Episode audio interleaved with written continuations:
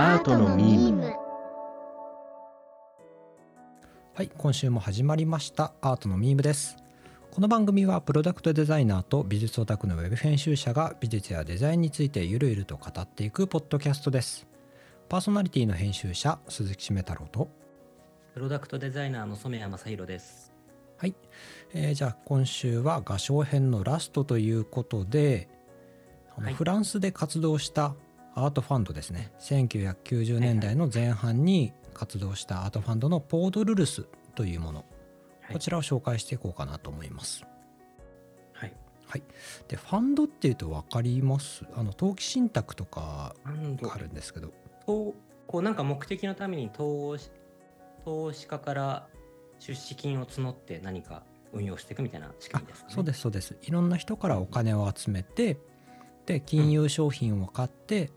そこから出た利益を分配する仕組みがファンドっていうやつなんですね。うんうん、ちょっと怪しげに聞こえるかもしれないんですけれど、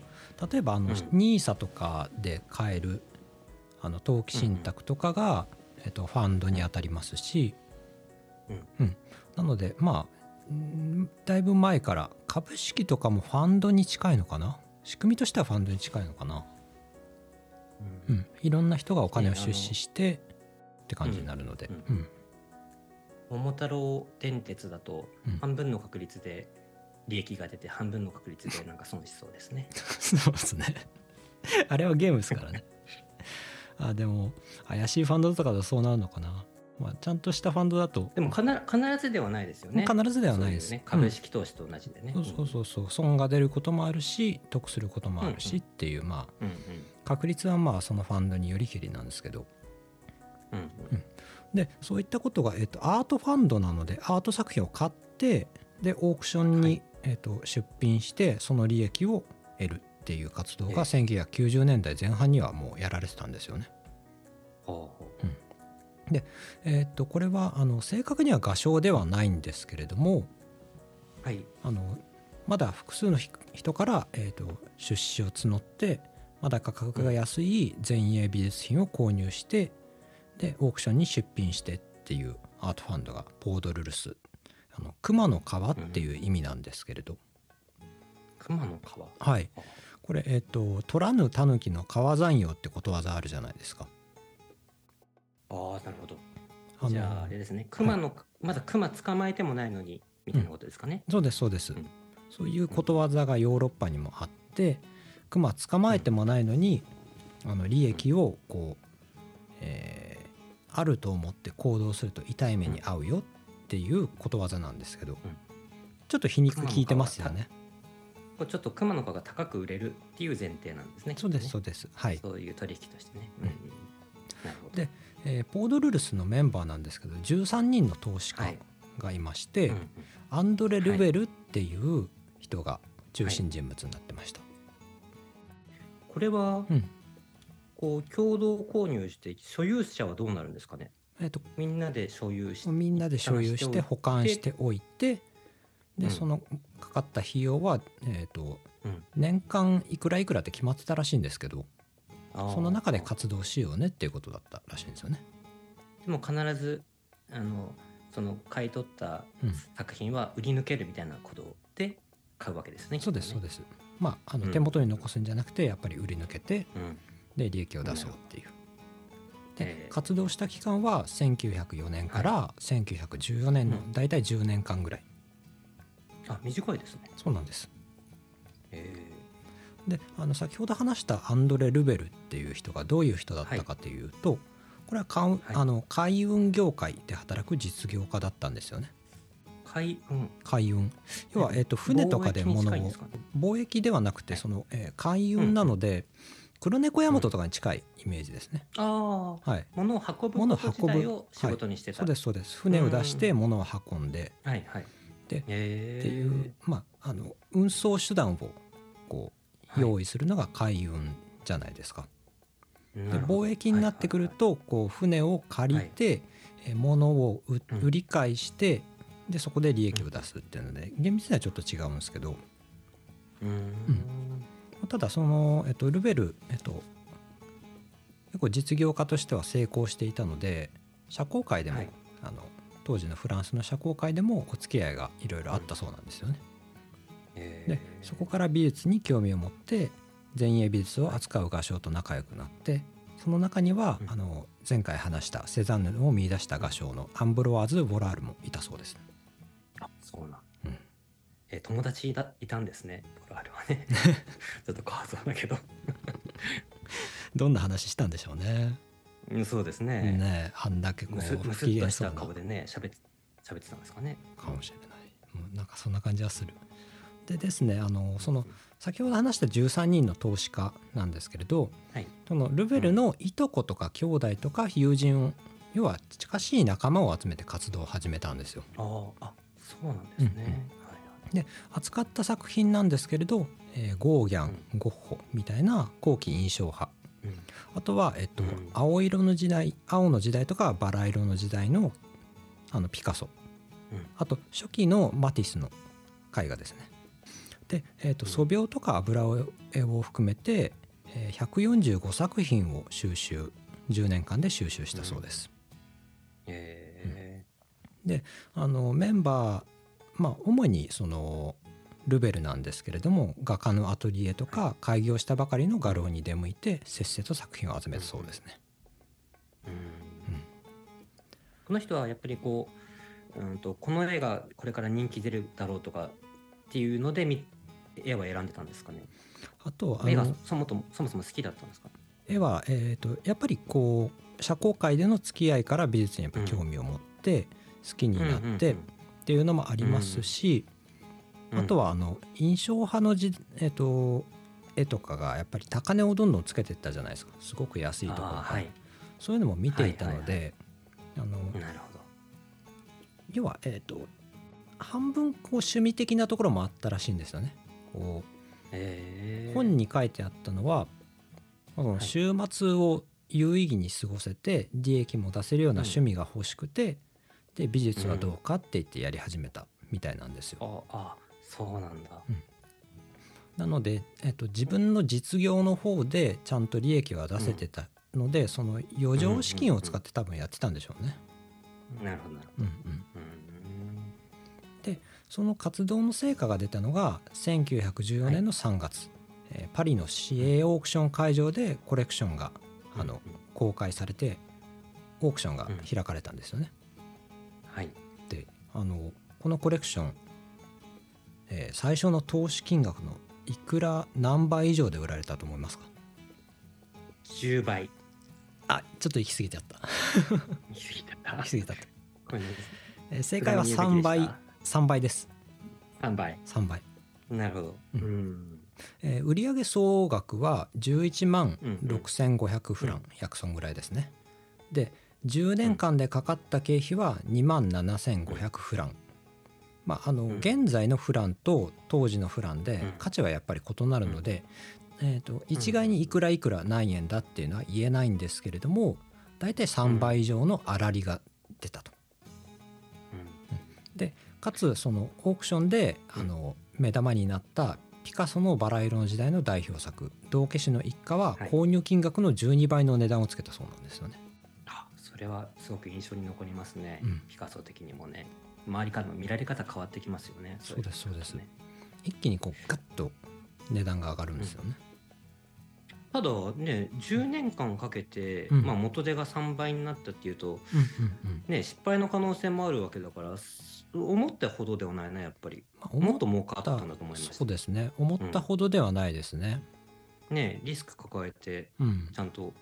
ね、うん、あのじゅうねんかんそこの作品をあの持ってかないといけないわけですもんね、うんうんうん、であとやっぱり株式とか株式もまあリスクはありますし、うん、不動産とかに比べてこう、まあ、せ不動産に比べるとやっぱり生活必需品っていうわけではないので美術は、うんうん、なのでまあさんばいっていうと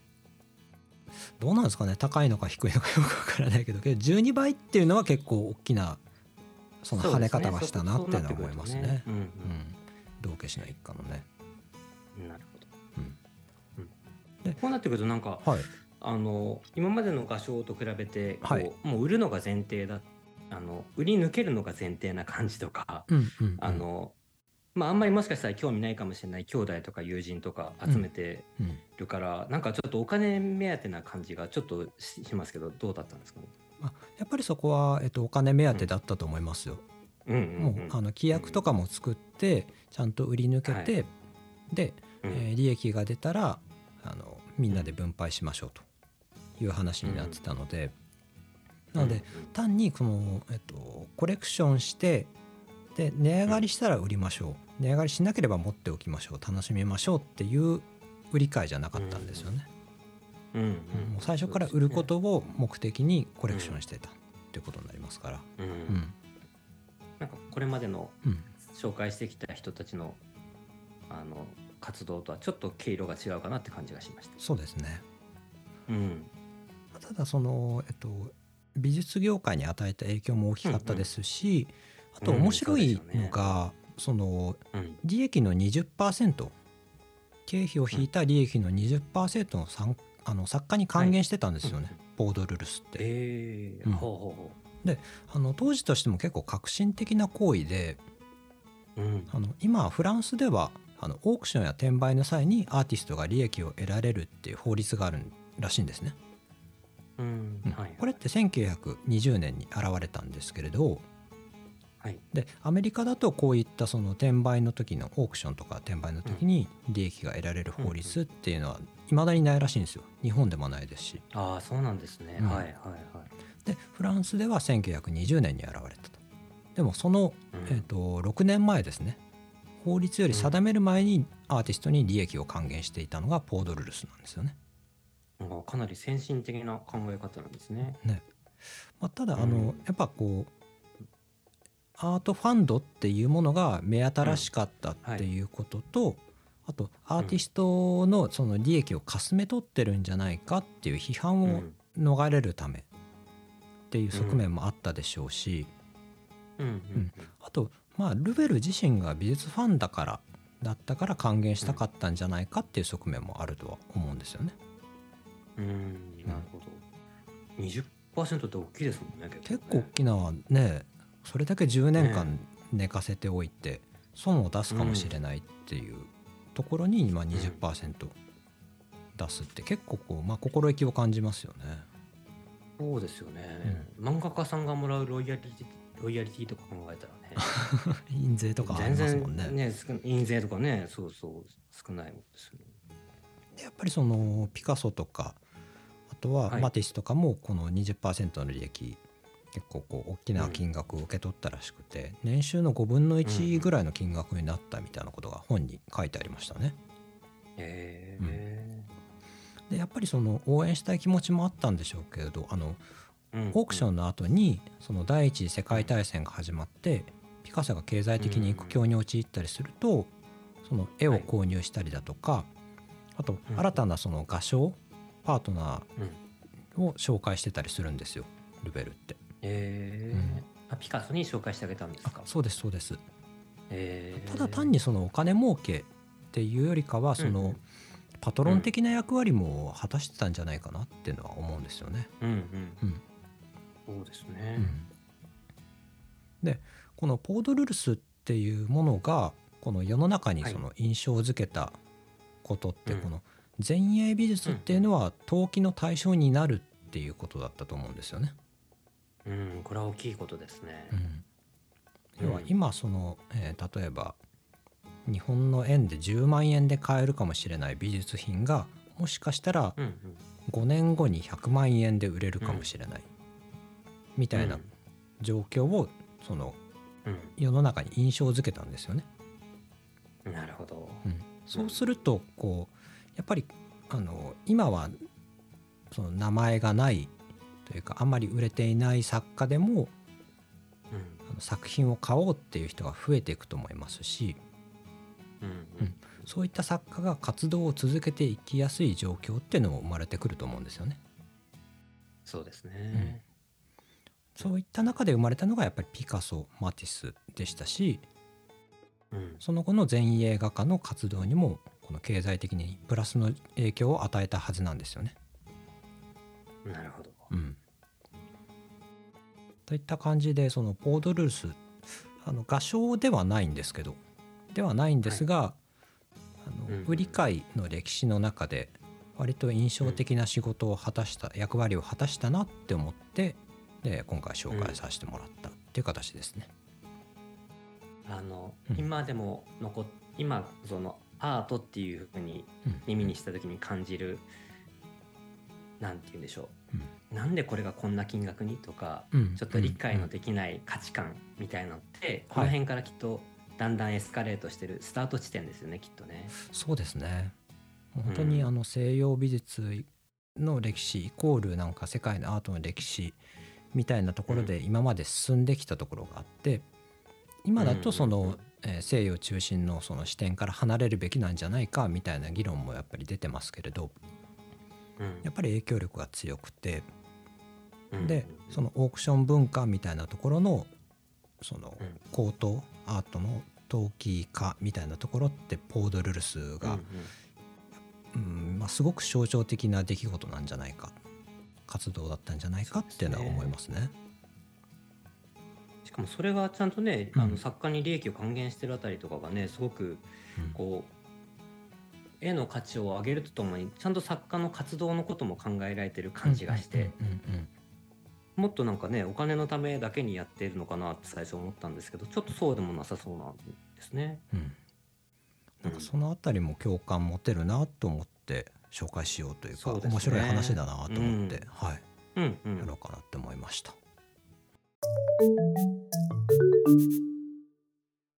はい、ということで、えー、ここまであのポードルルスを経て画商編を配信してきました、うん、で、はい、あのいろんな画商をこう紹介してきましたよね。デュラン・リュエルとかアンブロワーズ・ボラールとか、うんうん、カーン・ワイラーとか、はい、今回のポードルルス、うん、で、まあ、どんどんその画商画商と言えない、まあ、活動もありましたけど、そのどれ、はい、どの人が欠けていても、うんなんかこう現代に至るまでその有名になるような作家にはならなかった人もいたんじゃないかなっていうのは可能性ちょっと感じますよね、うん、そうですね、うん、すごくそう思います、うん、そうでた、あのただ単にその高値で売れたどうだっていうのが結構注目されがちではあるんですけど、まあ、高値で売れただけでは作品の文化的な価値を測ることはできませんけれど、まあ、経済的な指標もやっぱり重要だなとは思うんですよね。うん、じゃないとやっぱ作家さんってこのご飯食べていけませんし、画材も買えないで活動もなかなか続けていけない、はい、別の仕事になんか移ってしまう、うん、作家さんもやっぱり歴史をいっぱいいたと思うんですよね。そうでしょうね、うん、だからこそその絵の流通、作品の流通に携わる画商っていうのは、うん、作品の良き相棒だったと思うんですよね、うんうんうん、ねカメラが発明されちゃったら普通ねやっていけないってなりますもんね、うん、きっとね。そうそうそうそう、その絵を描くその価値の大きなところの一つに、その肖像画だったりとかこう家の中を装飾するためのもの、うん、みたいな記録する装置ですもんね。それね、うんうん、なんか前本読んでてハッとしたんですけど、うん、その人って忘れるじゃないですか、はい、忘れる、うんはい、家族の顔とかも写真がない状況とかだったりすると、うん、思い出の中でなんとなく思い出せるけど思い出せないみたいなのって、うんうんうん、それってすごく悲しいことなので、なので肖像画を描く描いてもらうっていうニーズが生まれたんじゃないかみたいなの書かれてて、うんうんうん、そういった需要にかなり支えられてたと思うんですよね、うんうん、例えばなんかエジプト行ってもその、えっと、棺にその亡くなった人の肖像画を描いてもらうみたいなのって未だに残ってたりするんですよ。うん、あ、そうなんですね。だから人が人を覚えておくためにその絵を描く、うん、写真のように描くっていう技術ってすごく大事なものだったんだろうなっていうのは思うんですよね。そもそもの技術はきっとそういうことですよね、うんうん、目にしたものをその場にその時のように残しておくっていう技術が、そもそもきっと絵を描くっていう行為だったとは思うんですけど、うん、この後だんだんだんだんこうあの宗教の何かを伝えることの役割だったり、うん、広告的な役割になっていったりとか、うん、権威の象徴だったりとか、うんうん、ってなってきて、ただそれって全部カメラに置き換わってもいいじゃないですか、うんうん、もしくは印刷機とかね、そうですね。それらが生まれたら、うん、それが役割をどんどん奪ってきますよね。うんうん、コスパが全然違いますから ね, ねずっと画家の前であの止まってなきゃいけないとか、うん、時間かけて描いたけど失敗しちゃうとか、うんうん、そういうのはあの機械にはかなわないことだから、本来はそこで終わったってみんなが思うはずのところを、うん、いやカメラじゃ表しきれない何かまだあるんじゃないかみたいなところを、うんうん、のに価値づけをしていったのが画商の役割だったんだなっていうふうに思ったんですよね。そうですね。うん、開拓者、画家が開拓者だとしたらそれを支えたプロデューサーにあたるのかな、うんまあ、いずれにせよど、まあ、すごくこう重要な役割というか、どっちが欠けても、うん、画家と画商どっちが欠けても今の美術の姿はなかったんだろうなっていうのは思いますしね。そうですね、うんうんうん、であとなんかこう相棒がいる授業って結構うまくいきやすいなと思ってて、うん、その発想を飛躍させたりだとか、はいはい、その、うんえーと、プロダクトをすごいものを作ったりとかっていうだけでは、うんうんあのうん、サービスプロダクトって成功しなくて、それを流通させるとか、うん、そのお金をこう持ってくるとかで、数年間その事業を存続させるためのその資金を調達するとかっていう役割もやっぱりすごく重要であって、うん、で大概そのいいものづくりできる人ってその調達技術まで持ち合わせてる人ってなかなかいなかったりするんですよね。分業でやってることがきっと多いでしょうね。そうですよね。うんうんうん、だから漫才におけるボケとツッコミみたいな感じで、うん、そのボケはこう発想を飛躍させて、ツッコミがここは笑っていいよ、うん、ボケの発言の中でここは笑っていいよって突っ込むからみんなその、うん、笑うじゃないですか、うんうんうん、こう見るお客さんが見る角度を決めてあげるみたいな役割ありますよね。そうそうそうそうそう、うんうん、通訳やを通訳をするのが突っ込みなので、うんうん、なのであの 画, 画家がボケ、画商がツッコミっていう、うん、なんか飛躍しすぎかもしれないですけど、いや、うんいやうん、そう思いますそう思います、うん、だから本当にねあのめちゃめちゃいいボケだったけど、うん、ツッコミが悪くて全然お客さんに伝わらなかったみたいな例はいくらでもあると思うんですよね、うん、あるあるあるあると思うんですよ、うん、逆に大したボケじゃないけど、うん、めちゃめちゃいいツッコミをしたから歴史に名を残してるものもあるかもしれないし、うんうんうんうん、なんか総合で見るものなのかなっていう感じはすごくしましたよね、うんだから面白い関係ですよね。その画家だけでは成り立たないというか、まあ、画家がすごくこうスポットライト当たってるけど、うん、そうじゃないそのすごく重要な役割をした画商たちみたいなのにもスポットライト上げてあげたいなっていうのはすごく思ったし、そういうコンテンツが全然少なかったんですよ。全然見られてないし、需要がないのかもしれないんですけど、えー、そうですね。うん、でも僕はやりたかったんですよ。うん、うんうんまあ、最終的には観客だったり、うんはい、見た人が実感するものではあるじゃないですか、うんうん、それって例えばご飯食べて美味しいって最終的に思うのは自分だし、はい、何かを見て美しいって思うのは自分だし、うん、面白いって思うのは自分だし、だから最終的な決定権が自分だっていうところにこう強く自分の実感として感じ取りすぎてしまっていて、うん、実はいろんなものにこうエスコートしてもらってその感覚を感じ取れているっていうことを人は忘れがちなのかもしれないですよね。あいや自分自身をメタ認知とかってなかなかしづらいけど、うんうん、ちょっと俯瞰で見てみるとその意外とエスコートされてたりだとか助けられてたりだとか、うん、みたいなケースって結構ありそうですよね。そううん、過去の出来事のあれがあったからこれが自分は好きなんだとかってよくあることだと思うんですよね、うんうんうんうん、逆になんかちっちゃい頃記憶にはないけど犬に噛まれたから大人になってもなんか犬苦手とかあるじゃないですか、はいはいうん、なんかそういう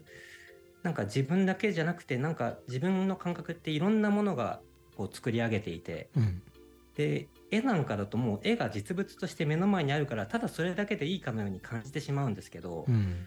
あの雑誌とか作ってたじゃないですか。はい、そうですね。やっぱりそれが大事なんだろうなってそのでやっぱり最初もそもそもスタートがあの王様のお膝元であのサロンがあったじゃないですか。はいはい。うん、や, やっぱりこう権威の下で、うん、あの豪華な装飾の下を飾られてる作品っていうのには何かこう作品だけじゃない何かオーラが乗ると思うんですよね。うんうんうんうん、やってましたね。デュラン・リュエルも格式がそうそうそう、うんうん、印象派の絵を、うん、あのロココ調の家具と一緒に展示してたりとかしてましたもんね。うん、そうそうね、うん、してましたもんね。でそれがやっぱりこう作品だけを観客は見てるつもりだけど実はその周りのギラギラなキンキラキンのものがすごく実は効果を発揮してたりとかして、うん、で本当だ僕やっぱり僕今回の合唱の中でデュラン・デュエルが一番印象に残ってるんですよね、最初の人が。うん、なんで一番かっていうと、まあ、後の人ももちろんすごいと思うし別の能力あの見せ方をしてったのかなとも思うんですけど、うんうん、そのサロンがそういう王様の権威のもと、えーと、作品にこう威厳を持たせたみたいなのを見たら、うんうんうん、なんか画商がどんなに頑張っても勝てないって普通思っちゃうんじゃないかなと僕は思うんです。あの例えばテレビとかを見てて、はい、で、えっと、なんか撮影の機材があったからといって、うん、自分に例えばフジテレビみたいなより面白い番組が自分一人で作れるなんて思わないじゃないですか。あそう、そうですね、うん、それちょっと頭おかしいじゃないですかって思ったところで今実は YouTube が出てきてて、うんうんね、あの一人だけど、まあ、すごく少人数だけど、うんえっと、なんか工夫をしたり切り口の面白さで、うん、ああいうお金がかかったり、うん、こう技術者がたくさん一流の人たちが集まってるのにはない面白さを作るようなクリエイターみたいな人も出てきていて、うんうんうん、でそういうののその王様に立ち向かったのがポール・デュラン・デュエルだと思うんですよね。あ雑誌やなんかを使ってね。だからその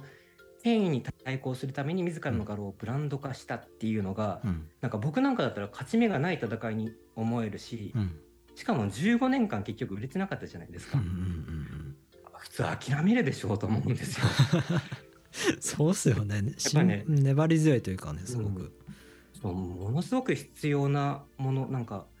絶対にこれを認めさせるんだっていう執念を感じるし、うんうんうん、そう、そこで諦めちゃったら印象派みたいなものはきっとなかっただろうし。なんかお話聞いてて思ったんですけど、あと、あの、うんうん、サブカル、はいうんうん、サブカルは扱ってたんですよね、うん、デュアラン、デュラン・リュエルってサブカルチャー、はいはい、要はあのサロンの画家、うん要はえー、と筆の跡を消すような画家が主流だったわけじゃないですか、うん、メインカルチャーで。ああなるほど、はい、そこに対するサブカルチャーとして印象派みたいな、うん、カウンターカルチャーじゃ、うん、とも言えますけどそれを世の中にその発信してきて認められた、うんうん、思いしかもその時にはさ、はい、サブカルっていうジャンルがあるんじゃなくて、はいうん、サブカルっていうジャンルそのものを立ち上げてる感じします。サロンで、はい、認められないと売れなかったわけじゃないですか、うんうんうんうん、っていうことはサブカルっていうジャンルすらなかったところで、うんその違う道筋を作っていったっていうことは本当にすごいことだなと思うんですよねすごい苦労ですよね、うん、じゅうごねんかけて道に な, ならなかったかもしれないですからね、うん、本当にね。そうだからあと、うん、その時にじゅうごねん経って、まああのね、フランスではダメでアメリカで認められてでその後に、うん、あのパリとかでもね売り始めたってことだったんですけど、うんうんうん、その時のじゅうごねん越しの手のひら返しって、うん、デュラン・デュエルはどう感じたのかなとかめっちゃ気になりますね。あとね最今回のポード・ルルス、はい熊の皮熊の皮も映画になりそうですよね、うん、なんかね映画になりそうですね。じゅうさんにんも登場人物、うん、ね中心人物いたら、ねうん、早めに諦めようとするやつとかねね絶対出てきますよね私はここで降りるとかって言って、うん、いやいやいやいやもうちょっと我慢しようみたいな険悪な時期もねあったでしょうしね、うん、じゅうねんありますからねそれは面白そうだな、うん、いやちょっと映画とかないかなその画商の映画ちょっと探してみます、うん、うわーね映画になりそうですよね、うん、で本当にこの人たちがうまくやったかやらないかで、うん、映画作品が歴史に残るか残らないかっていうのが決まるわけだから、うん、本当にものすごい数いい絵を描いてた人いたんだろうなって思うんですよね、うん、いやねあの歴史の中に埋もれてしまうようないい名画ってやっぱりいっぱいあるなとは思っててなんかこの前もあのベトナムに旅行に行ったんですけどそこであの美術館があって見てみたらその検索しても全然出てこないような作家さんの絵がすごく良かったりとかうんうんうん、いかにその西洋中心西洋中心のその美術史価値観に陥ってたんだろうみたいなのはちょっと深く思ったんですよね。うんうんうん、なるほどね。この間の、はい、カーン、カーンワイラーさんが、はい、あの過去の絵じゃなくて、うん、今の画家たちの絵を売り出したいんだみたいなこと言ってたと思うんですけど、うんうんうんうん、そう現在過去っていうあの見方じゃだけじゃなくて、はい、西洋以外のこと、うん、西洋を中心の考え方じゃなくてそういうふうにいろいろなところで発生している、えっと、クリエイティブな活動っていうものをこう引き上げるような画商みたいな人が出てきたらきっと面白いでしょうね。なんかこうすごい量の知識か熱量か、うん、全部は多分扱いきれないとは思うんですが、うん、画商ではないんですけどあの、うん、なんか同じような熱量でやってたというか思い出したのが梅沢忠夫さんっていうあの、うん、大阪にある民博国立民族学博物館っていう博物館があるんですよね。はい、はい、でそこ の, あの初代館長が確か梅沢忠夫さんっていう方なんですけど、その民泊にものすごいこう数のいろんなその国の地域の仮面だとか生活用具だとかあ と, あと神様の像だとか、はい、あと本当にありとあらゆる民族学的な資料が収蔵されているところが大阪の千里公園にあるんですよね、万博の。うーん、はいはい、あ, あれを見るとものすごい貴重なコレクションだなと思うし、いちにち入れるし、うん、あの世界旅行した気分になれるし、へえ、お店の看板とかもあるんですよ。で 箸, み箸とか食器みたいなものもあるし、はい、靴とかもあるし、はあはあなんか変わったところだとあの北方のその、はいえっと、オホーツク地方地域に住む人たちのその、うんうん、鮭の皮鮭のその皮を縫って作った長靴とか、うん、あとあの腸あるじゃないですか、内臓の腸を防水機能があるからそれを、はいはいはい、つなぎ合わせてレインコートにした服みたいなのもあったり、はいえー、すごいものがいっぱいあるんですよ。そういうものをもう並列に扱ってるんですか？もう全部並列で扱ってます。へー、なるほどね。人類のその多様な文化を全部並列に扱って、うんうんうん、っていうのを全部展示してるところで、うんうん、なんか数年に一度行きたくなるんですけど、うん、なかなか行けてなくて、はい、だから本当にねあの、うん、西洋美術史っていうライン上にものを見ていくと、うん、あの、うんね、あのみんなが知ってるような有名作品の羅列になっていくんだとは思うんですけど、そこの線の引き方、うんうん、ガイドラインの引き方次第で楽しめるものってきっといっぱいあるはずですよね、それはね、うん、だ人の作った文化っていう意味だと、うん、西洋美術史って、うん、なんか枝葉の一つでしかないとは思うんですけど、うん、すごく影響力はあるんですけどね、うんはいはい、スタンダードになってるから全世界の中で割と、うん少なくとも日本の中ではスタンダードになってるし、うんうんうん、そうですね、ありますけどね、はいはいうんうん、だからそればっかりじゃないんだよっていうのはやっぱりありますよね。